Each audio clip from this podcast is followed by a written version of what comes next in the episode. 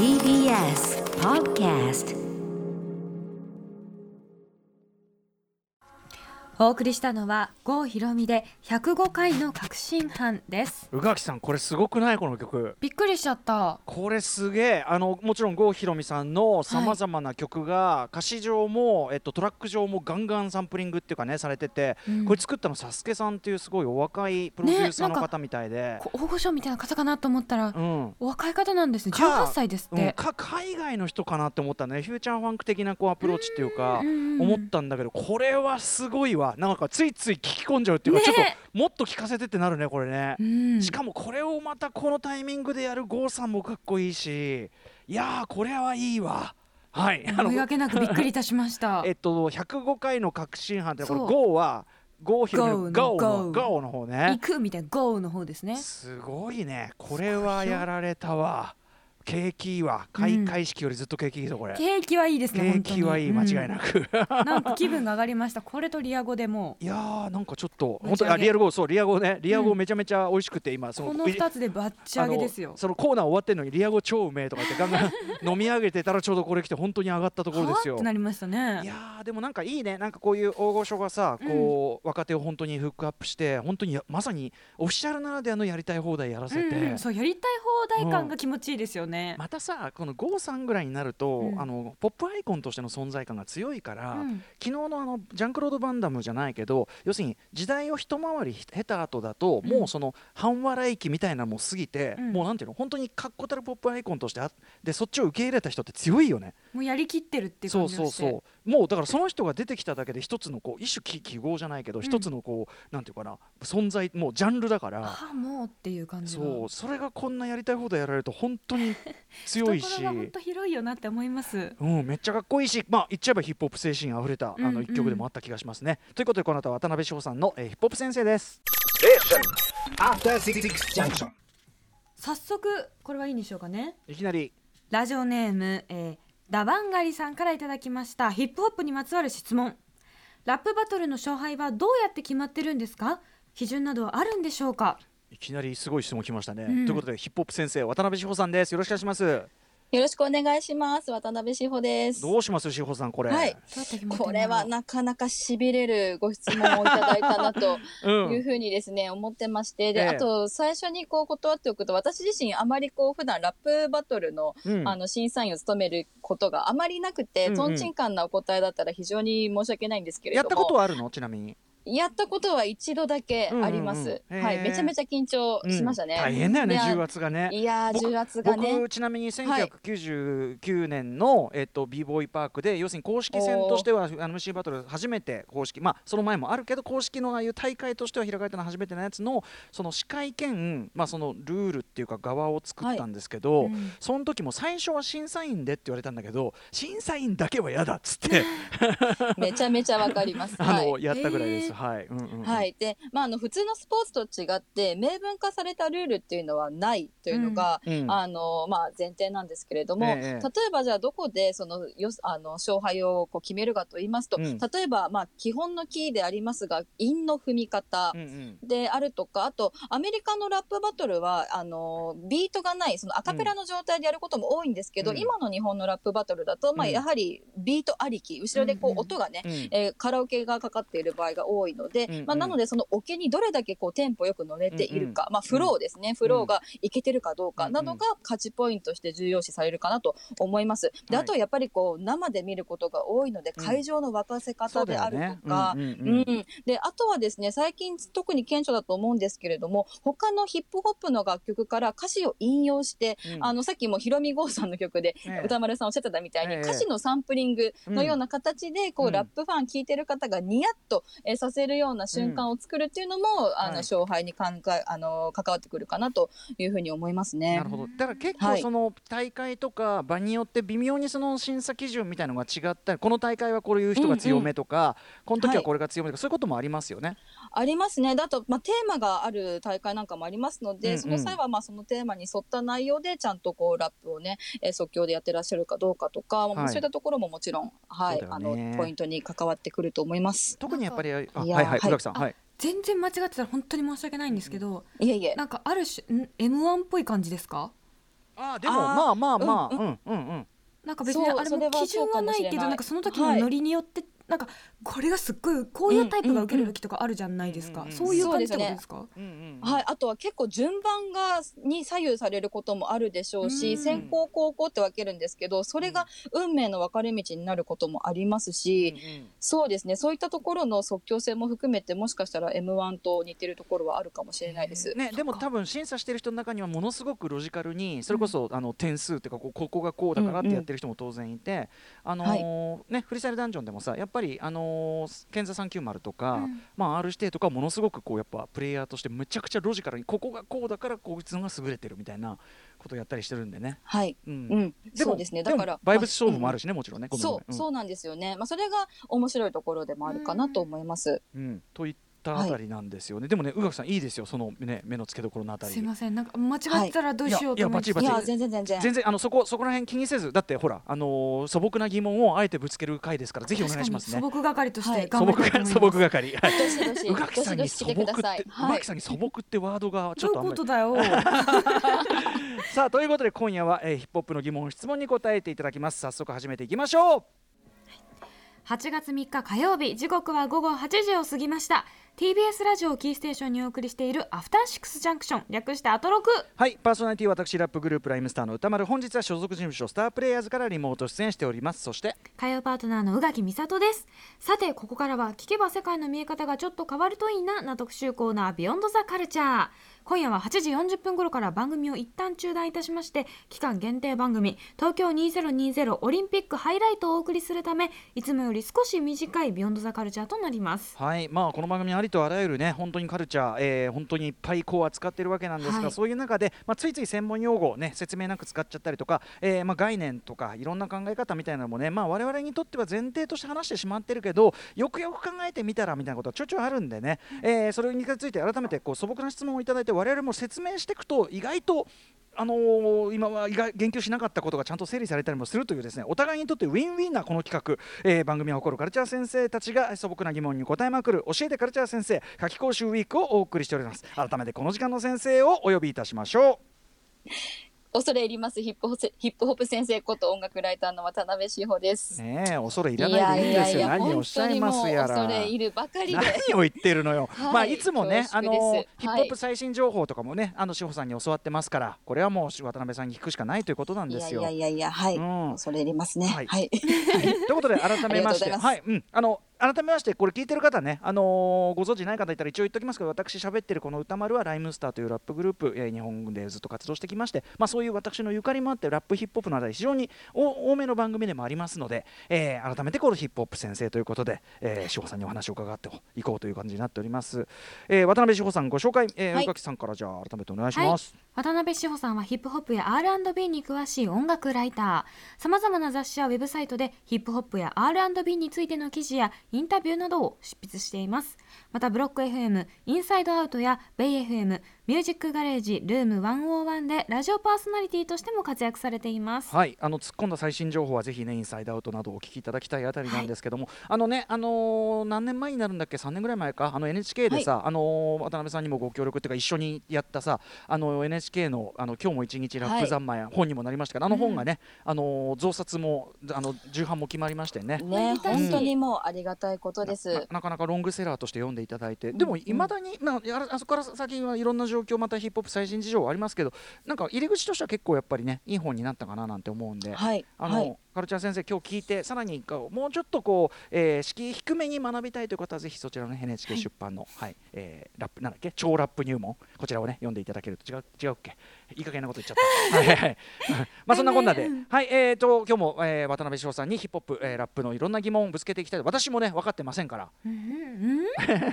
いやいやいや。いや。いシャシャシャシャシャシャってきたら許していやいやいや。お二人から私 しっかり勉強しようと思いますはいよろしくお願いしますよろしくお願いします。Station. After Six Junction. 時刻は8時9分 TBS ラジオキーステーションに生放送でお送りしているアフターシックスジャンクションはい、えー、私パーソナリティのライムスター歌丸です。そして火曜パートナーの宇垣美里です。この時間は今週1週間お送りする特別企画教えてカルチャー先生夏季講習ウィークということで、えー、本日2人目の先生をお迎えしています。この時間はヒップホップ先生まあラップミュージックも含めて、えー、ヒップホップ先生として音楽ライター渡辺志保さんが、えー、先生となってお答えしていただきます。渡辺さんよろしくお願いします。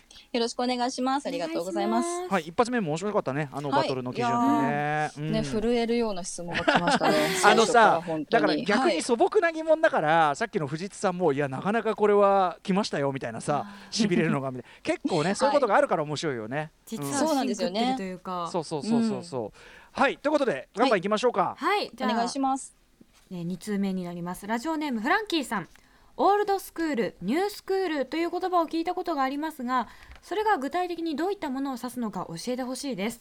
できれば代表的なもしくは特徴が顕著な楽曲とともに紹介してもらえると嬉しいです、うん、確かにわからん、はい。聞いたこと聞いたことはありますあります。で、うん、なんとなくオールドスクールが古いんだろうな、うんうんうん、ニュースクールが新しいんだろうなっていう、ざっくりとした、はい、いやもちろんそれでそれで合ってますっていうかそれがすべてで、でで、しかもそのオールドスクールっていう言葉自体は、まあ、結構ヒップホップの文脈で使われることが多いんですけれども、もともと、あの、まあ、辞書にも載ってる、ちゃんとした言葉なんですよね。うんうん、ちょっと形式が古いタイプ、あの、スタイルが古い、えー、物事や事象に対して使う、えー、形容詞ではあるんですけれども、はい、まあ、形容詞じゃないですね。オールドスクールだねっていうことで。オールドスクールだなんとかだねって言いますよね。はい。はい、で、古くは、あの、ディケンズの小説の中とかにも、1700年代ぐらいの小説にも出てくる言葉、ではあるんですけれどもそれがあの、まあ、翻ってこうヒップホップ界で愛されるようになったと。で一つそのスクールという言い方っていうのが、まあその流儀とか流派とか、そういった意味も持つ言葉なので、まあなんて言うんでしょうね。先人たちの教えを重んじる先人たちが作ってきたものを重んじるヒップホップ文化だからこそ、こうしていつまでもオールドスクールとかニュースクールとかっていう言葉が残っているのかなというふうにも、えー、思っております。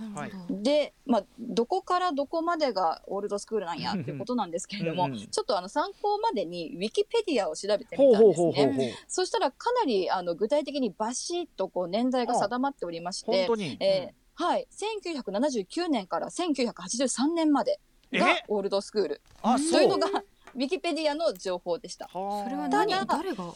そうそう。でただあの歌丸さんとかはちょっとピンとくるんじゃないかなと思うんですけれども、ええ、1979年というとまさにその最初のヒップホップレコード、うん、最初のヒップホップ、はい、あのヒップホップヒット曲ですねと言われるシュガーヒルギャングというグループのラッパーズデライトっていう曲がえー、リリースされたとした年なんですよね、うん、でそれ以前ってラップ自体はあれどちゃんとこう商業的に売り出されることはなかったんですよ、はい。うん、なのでそのスタートが1979年。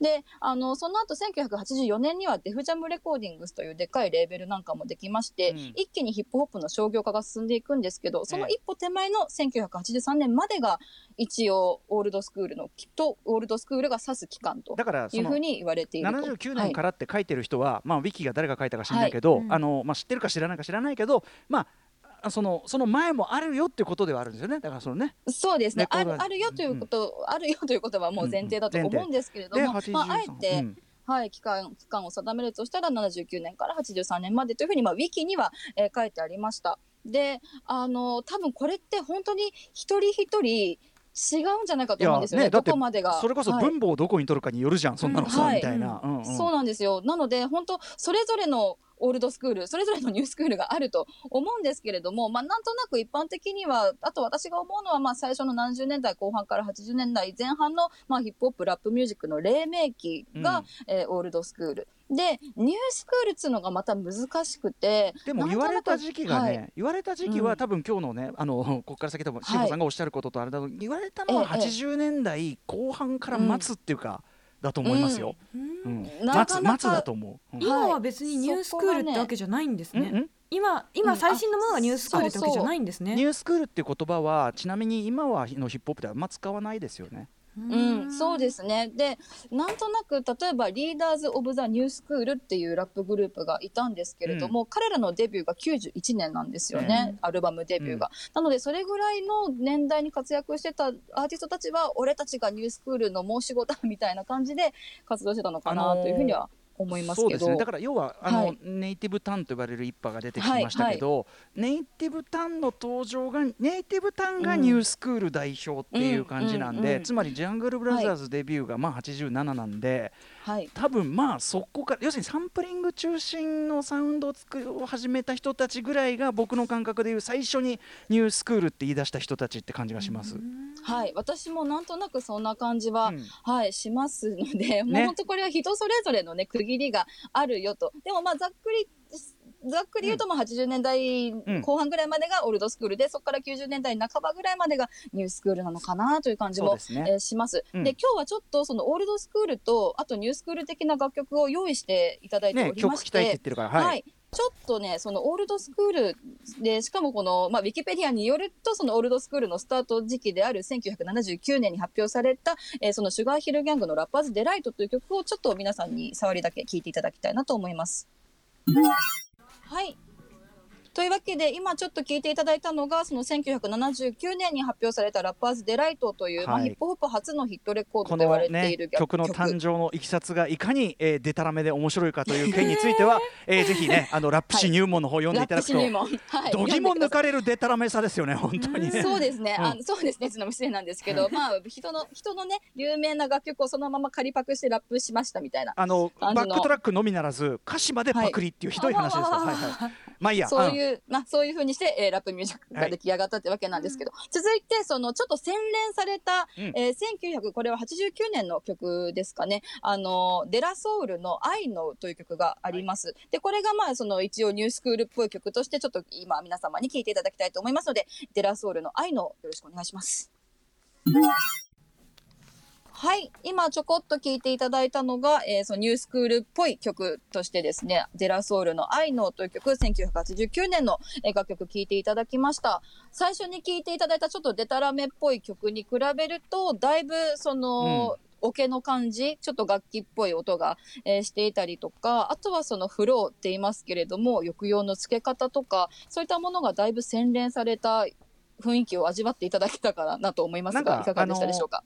オールドスクールってされるラップはこうリズミカルにこうなんていうの？すはいごく筋肉ビンビンなラップっていうか。ドズンドズンみたいな、お尻重そうな感じがそう。よした。そうそう。抑揚をすごいこう大げさにつけるぐらいの感じでこうリズムを出してるんだけどねニュースクールは割とこう以降っていうか今もそうですけど割とこうなんかあんま力入れずにやったりとか、でも軽やか。確かに。うん。うん。なんかねそういうスタイルの変化もありますよね。そうですね。そう、なので、ちょうどこの80年代後半ぐらいから、より技巧派のラッパーも増えて、どんどんどんどんその韻の踏み方とか、テンポの作り方っていうものが進化していったタイミングでもあるんですよね。はい、はい、うん。みたいな感じで、えーちょっとでもおわお分かりというか感じ取っていただけたら嬉しいです。はい、でもなんとなく、なんとなくこう要するに洗練されてスタイリッシュになってた感じってこうう宇垣さん聞いててもわかりますよね。わかりました。ね。うん、はい、そんな感じです。オールドスクール、ニュースクール、ありがとうございます。うん、いいね、いい質問だよ。ねさあ続いて参りましょうか、ラジオネーム、メリー・ジェイさんから今でこそ数多くの女性ラッパーたちがアメリカのチャートを賑わせていますがこんなに女性ラッパーが多くなったのはいつ頃からなんでしょうか？また女性ラッパーで一番最初に有名になった人は誰なんですか？その人はどういったことを歌っていたのですか？おー、これいい質問来ました。ありがとうございますもう心の中でメリー・ジェイさん、いい名前でいいラジオ。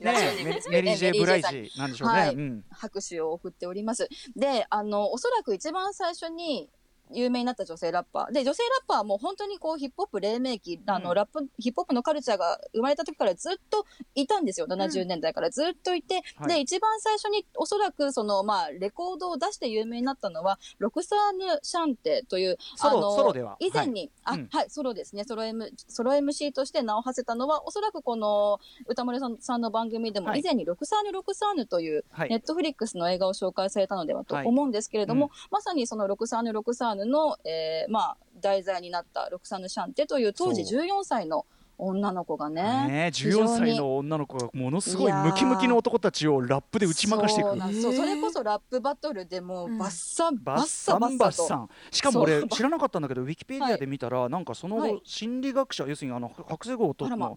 修士取って今素晴らしい。心理学者としてってことらしいですよ。だからロクサーヌ・シャンテ博士と呼べって。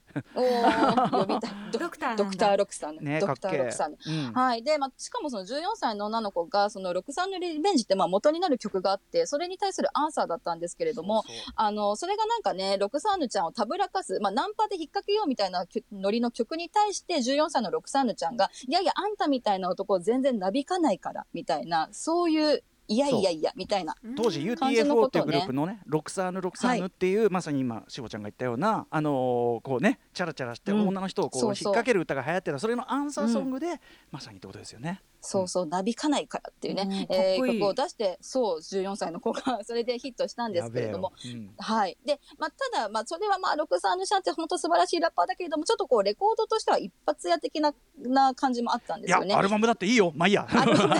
ごめん。ごめんジュースクルーが誇るロクサーヌシャンテなんですけれども、うんで、その後、ただよりアーティスト性を強く、はい、はい、打ち出してブレイクしたラ女性ラッパーといえば、クイーン・ラティファという、えー女性ラッパーがね、ーといえばそうですね。そう、いらっしゃいまして、クイーン・ラティファさんは今でもこう、ハリウッド界でも活躍してて、ずっとエンタメ界に、はい。宇垣さん絶対映画とかで見たことあると思いますよクイーン・ラティファ。ううんんうん、あの、姿形を見れば、ああの人かって思うかもしれない。で、彼女がですね、1989年にアルバムデビューして、で、なんて言うんでしょうね、やっぱあの、今の女性ラッパーがラップしてることと、ぶっちゃけあんま変わらないんですよね。その女性の地位向上であるとか。あのはい。うん、うんそうですね。もう私たちのこと見くびるんじゃないわよとか、そのあと女だからってラップができないとでも思ってんのかみたいな、そういうことをラップ、えーうん。してまして、うん。非常に今聞いてもね、全くこうメッセージ性が薄れないというか、ね。まあ、はいそれは残残念ながらというかね、男チームとしてはちょっと申し訳ない話だけどもっていう感じがあるけどまあまあ、そうですね。まあ時代もね、あっただろうしという感じですが、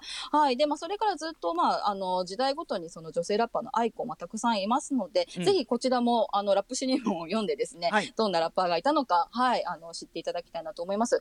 で、ここでまたちょっと一曲皆様にそのクイーン・ラティファがどんなラップをしていたのか、えー聞いていただきたいと思います。で、モニー・ラブというですね、ね同じく女性ラッパーと二人で作った曲、その名もレイディース・ファーストっていうね、人類みんな女から生まれてんだよっていうね、曲でございますので、えー皆様にもちょっとお聴きいただきたいと思います。 Queen Latifah featuring Monie Love で Ladies First。はい。ただいまお届けしましたのは、 Queen Latifah featuring Monie Love で Ladies First でした。はいこいいいやー、結構そう、痺れる。はい。ミュージックビデオの感じとかマジなんかむしろ一回りして今またね、うんあの、うんそうかもしれないメッですね。セージ性が高いそのラップみたいなのがあんまり流行らなかった時期もその長いけど、うんうんやっぱ89年頃ってものすごくコンシャスなラップが一番トレンドだったんで、なんか一回りして完全に今のモードっていうか完全に今なんですよね。こう、すごい拳を突き上げるモニュメントがこう出てきたりとうんか。うんはい。で、本当に、あの、今年、ついこの間 BET アワーズっていうヒップホップの祭りみたいなイベントが毎年開かれているのがあるんですけど、うんうん。そこでもクイーン・ラティファに功労賞みたいなのが贈られていてう、なんだ、はい。今、うん。今見直されるクイーン・ラティファみたいな風潮は、うん、もしかしたらあるかもしれないです。俺ね一回、はい。あのソニーのレエレコエレベーターの中で一緒になりましたよ。うん。マジっすか？でかかった。え 大きいんだ。あでかかった。オーラはどうですか？オーラは？オーラもちろんですよ。もう完全に。あのインタビューはそのタイミングができなかったんだけどあの、はい。デジタルアンダーグラウンドと来日した時のああ、その時に、はい。そうそうそうそう私この方見たことありました、うん絶対ある。ああのうん。ヘアスプレーっていう映画が好きなんですけどあの、うんうんうん。お母さんの役で出てました、うんはい。あのはい黒人の男の子のお母さん役ですっごい歌かっこいいんですよ。あやっぱね。歌めちゃめちゃかっこいいのよ。なぜなら。めっちゃ素敵なのよ。なぜならつながりました。そりゃそうってなりました。そうそう。なんで、ぜひぜひ、 Queen Latifah の、まあ、サブスクでもね、アルバムだったり、シングルだったり聞けますので、ミュージックビデオもありますので、チェックしてもらえると嬉しいです。はい、あと他にもね女性ラッパー古いね古い人 MC ライトとかさ古そうなの。あと、 Salt-N-Pepa とかね。 Salt-N-Pepa もいるし、はい。あともっと古い人、完全オールドスクールだとあの Funky Four Plus One の Sha-Rock っていう。そうなんですよね。あの、ザ・スタ・ジョイントのねね、そう、MC シャーロックであるとか、そう、たくさんいるんですよね。ぜひね皆さん、うん。そういうそんな歴史はい。も紐解いていただければと思います。うん。嬉しいですね。はい。ありがとうございます。さあ続いてのでは、えー、とメールに参りましょう。ラジオネーム、はい。JPS さんかな、えーラッパーとシンガーの境界線はどこですか？ポストマローンみたいにメロディーに乗せて韻を踏んでいるラッパーとエド・シーランみたいに韻をよく踏むシンガーは何が違うのでしょうか？もしかして自己申告制ですか？これ私もちょっと時々わかんなくなるんですよ、はいいやーいやー。そうこれもでも、うんぶっちゃけこのおあの、メールいただいた GPS さんのおっしゃる通り、自己申告制が今は非常に多いのではないかなと思います。うん。歌ってるっぽいけど、いや、俺これはラップだからって言っちゃえばもう、まあそれはね、彼、彼女にとってのラップなんでしょうし、うんいや、ラップみたいだね、でもこれは歌だからっておっしゃっていれば、うんもうそれはもうその方にとってのうん。歌、歌唱なんだなというふうにも思いますし、で、まあ本当ここ10年ぐらいのあの傾向なんですけれども、やっぱその境界線がどんどん曖昧にね。なってきてると思います。で、特に90年代ぐらいはおそらくそのラッパーが歌うなんてみたいな、ちょっとありえなくないですか、うんうん。みたいな風潮があったかもしれないですけど、うんうん。今はもうそんなこと言ってる人の方が少ないぐらい、ね。うん。うん、変化があるかなと思いますね。うん。うんうん歌丸さんはちなみになんか自分の中で明確なそのちょっとメロディアスなラップと歌の違いみたいなものってありますか？ご自身がパフォーマンス。僕僕自身はもう割と古いタイプのねあのまさにオールドスクールなあのラッパーなんで、あれですけど、あのーやっぱその境界線みたいなものは、まあ、気づけばもう何が何だかになってて、うんおっしゃる通り自己申告制っていうところもあるしもうなんか区別することそのものにあんまり意味がない感じもあったりして。あるとしたらそういうむしろ世世代間というかその歌ラッパーだから歌僕歌いませんみたいな世代と あのそこの差があるだけでという感じがしますけどね。うんね、そうですよね。なので、アメリカのアーティストは、今回のアルバムは歌で攻めてみました。で、つでも次のアルバムはがっつりラップしますとか、うんその作品ごとにガラッと、あの、スタイルを変えてらっしゃる方もいます。うんはい。で、ちょっとここで、その、えっ、とね、メールの中にもありました、ポストマローンとエド・シーランの曲をちょっと聴き比べていただきたいと思います。はいまず、ポストマローンのロックスターという曲、えーこれは21サベージというアトランタを拠点にしているラッパーをフィーチャーした、えー曲なんですけれども、一言ちょっと、まあ、もし、あげたい、あげておきたいのは、ポストマローンも、最初はこうヒップホップ、ラッパーとしてデビューしたんですけれども、うん。今はもうグラミー賞のカテゴリーなんかもポップに、ポップスカテゴリーに転向しておりまして、周りも本人も、まあ、これはポップスだからっていうことで、え作品をリリースしてる。でも本当その境界線もめちゃめちゃ曖昧にうん。なっていて、あの、明確にさっきのこう、ラップバトルじゃないですけど、うん。こう、ここがこうだからラップ、ここがこうだからポップスっていう線引き自体も今はもうないのかなというふうに思いますので、ちょっとどんな感じか、ポストマロンのロックスター聞いていただきたいと思います。はい、今、ささ、さら、ささっとですが聞いていただいたのが、ポストマローンの、えーロックスターという曲ですね。ちょっと陰鬱な感じ、2017年の曲なんですけれども、ちょっと陰鬱なバイブスで歌うのが、歌う、歌う、かつラップするのがこのポストマローンというアーティストの特徴ではいあります。で、続いて、エド・シーランの Shape of You という曲。これも2017年の曲なんですけど、これ日本でも大ヒットした曲なので、あの、皆さん聞き馴染みがあるかもしれません。うんまあ、限りなく、そのね、めちゃめちゃ韻を踏んで、ラップのフローに近い歌い方ではあるんですけれども、これがまあ、ポップスの形ですよということで、うんえーちょっと聞いていただけますでしょうか。はい、今聞いていただいたのが、エド・シーランの Shape of You 2017年の作品でした。あの、まあ、本当に境界線って曖昧なんですけど、でもうんちょっと、あの、なんかこう大事なのが、うん。白人アーティストは結構ポップスとヒップホップと R&B の間をもう自分自己申告制でどこでもこう、うん。なんていうんですかね、移動できやすいし、それを周りも認めやすいんですよね。うんうん。でも逆に黒人アーティストがポップス、うんうん。自分はポップスだと思って作っても、それがいつまでもこう、はいはい。ヒップホップとか R&B の枠にはい。はめられちゃうっていうことが今ちょっと問題視されていて。タイラー・ザ・クリエイターがねまさにそこをはい。異議を唱えましたよね。そうなんですよ、うん。僕はポップスだと思ってこう大衆に向けて作っているのに黒人だからという理由でそのいつまでもラップのカテゴリーから抜け出せないっていうふうにうんうん。言ってまして、このあたりのそのジャンルの境界線っていうのは今後どんどんうんうん。いい意味で曖昧になっていくんじゃないかなと思っております。うん。あとやっぱこの歌混じり感のも一番根本のところにあるのはやっぱりレゲエ DJ の節回しとかのなんていうか浸透感みたいなものが根本の根本にはある気がしますけどね。うんやっぱり。うん確かにそうかもしれないですとかね。まあもちろん。ップとはね違う。そそうそうラップまあラップといあのなんていうかないとこみたいなことだし。うんなんかそこの影響と、まあ、もちろんはいいろんなかっこ、あのよしよしとでねそのあの、うん。もちろんドレイクとか、はいカニエとかのやったことともはい。当然あったりして、まあ、その辺の歴史の流れに関しては、これあのラップ新入門というね 分かりやねすいそうですね。そちらを読んでいただくのが良きと思われますね。いやでもすごい面白いね。なんかさ、この件ってさ、僕我々もうん。この10年間の変化をさ、ああ変わってきたな、境目が曖昧になってきたなと思いながら、あんまりさあえて、はい。あえてこうなんかピキピキ考えないようにしてるとこもあったじゃない？うんそうなんですよね、うん。なんかこう日々日々追いかけてると逆になんかそれ変遷がそうそう。スッとスッと馴染みすぎちゃってそうそうそう。いや言われてみればみたいなね、うんうんうんうん。はい感じがありますしね。面白い、うん。だからね。はいという感じですかね。はい。うんなんか、はい。今まで好きだった曲がポップスだと思ってたけどあラップだったんだとか、とかねなんかそのその人がどういうふうに自はい。称してるか知らなかったので、あうんこれって逆にポップスだったんだとかなんかちょっと今びっくりしました、あ意そうです外といろいろねそういう聞きたのか方も。もしんないみたいな、気持ちに。かもしれない、うん。ね、今もうメインストリームね、ですからねヒップホップ。うん。多分まあ普通にみんな聞いてるん本当に。だよねそれはね。うん。うん。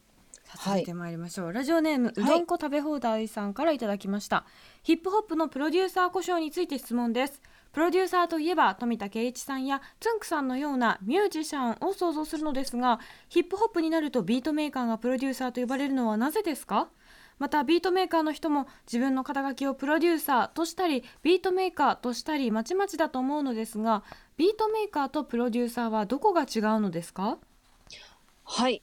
いい質問だと思います。ありがとうございます。うどはいんこ食べ放題さん。はい。で、あの、結論から申しますと、プロデューサーとビートメーカーは、まあ、またちょっと異なる役割がありまして、うんビートメーカーっていうのは、ある意味、こう、職業ビートメーカーっていう言い方はちょっと変かもしれないですけど、あの、ビート、まあ、今後ろでかかっているようなオケを作るのが仕事なんですよね。で、プロデューサーと呼ばれる方は、自分でビートを作る場合もあるし、作らない場合もある。うんでただそのできたビート、まあ、例えば宇多丸さんがビートを作って宇垣さんにこれラップしてくださいって言う、うん。でで宇垣さんここはちょっとコーラスの部分をこうしたりとか全体をこういう雰囲気で、えー歌うのはどうですかっていうそこまでこうディレクションをするのがあのプロデューサーさんなんですね、ビートメーカーはもう宇垣さんにがこのビートをちょっと使わせてくださいよって言ったらあじゃあもうお好きにどうぞであとは煮るなり焼くなりどうぞみたいなもうそのビートを作る作った時点で仕事が完結するのがビートメーカーあの買い取りの場合すらありますからね今やね。そうそうなんですよ、うん。今はもう本当 YouTube とかに自分が作ったビートを置いておいてリースしてくださいとかその1曲いくらで売買えーとされたりとかそういうこともあります、うん。のでまあちょっとあのお分かりいただけるかちょっとわからないですけどそれが明確な違いかなと思いますね。作。曲家みたいなこと。あそうですそうです、うんうん。作曲家です。まさあのにまさに。要す。る。に曲全体を仕上げる仕事というか責任を持って仕上げるのがプロデューサーであって、うんはい、まあ、ドクター・ドレイなんていうねもうあの、うん要す。るにヒップホップ史上ナンバーワンプロデューサーも一個一個の音はミュージシャンに弾かせて、うん。うん。でそれをねまた組み直しかも組み組み直させるのも人にやらせたりするけど、はい。はい。みたいなことですよね。全部をまとめるのはやっぱりドクター・ドレイとか。でねでもはい。もう一つ補足するならば、えっとええ。あるポイ今はそういうこう曲のトータルを仕上げるのがプロデューサーという今ごく真っ当な立場プロデューサーですけどでビートメーカーで分かるようになったけどやっぱ昔はビートを打ち込んで作れるやつが要するにヒップホップの音を要するに作れるのはそのビートメーカーだけだから当時は、だからビートを作っただけでプロデューサーって名乗って別に例えば俺が 曲を作る時に別にその曲のそのトータル作るのに関与していない場合で プロデューサーって言ってる人もいます。よくない。はい、す。いやよくないっていうかそれがそういう慣習でした、はい。だからあのうん、事実上作曲に当たる部分は全部、うんあのうんラッパーがやっていても、ビートを作っただけでプロデューサーというふうに名乗って歌取りの時にはいない人とかもいるは はい。いました。